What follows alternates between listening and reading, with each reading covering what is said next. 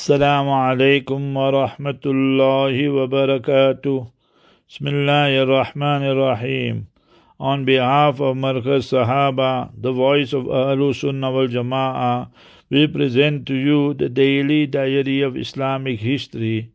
It was on the 30th of Zulqa'dah 321 after Hijrah, corresponding to 21st November 933, and this is Gregorian calendar the death and demise of Imam Abu Ja'far Ahmad bin Muhammad at-Tahawi rahimahullah.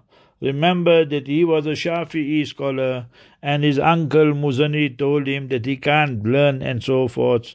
So this then made him, motivated him, that he became a Hanafi who instead of remaining Shafi'i, and he learned so much. He wrote Al-Aqidatul Tahawiyah, excellent masterpiece. Everyone in the Ahlu Sunnah wal Jama'ah accepted it is one of the best books regarding the belief structures of the Ahlu Sunnah. And he wrote the Hadith Kitab, Mushkilul Athar and others. So we see that Almighty Allah Jalla took great, great work for him.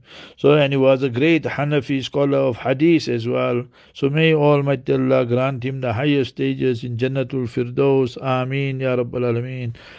السلام عليكم ورحمة الله وبركاته.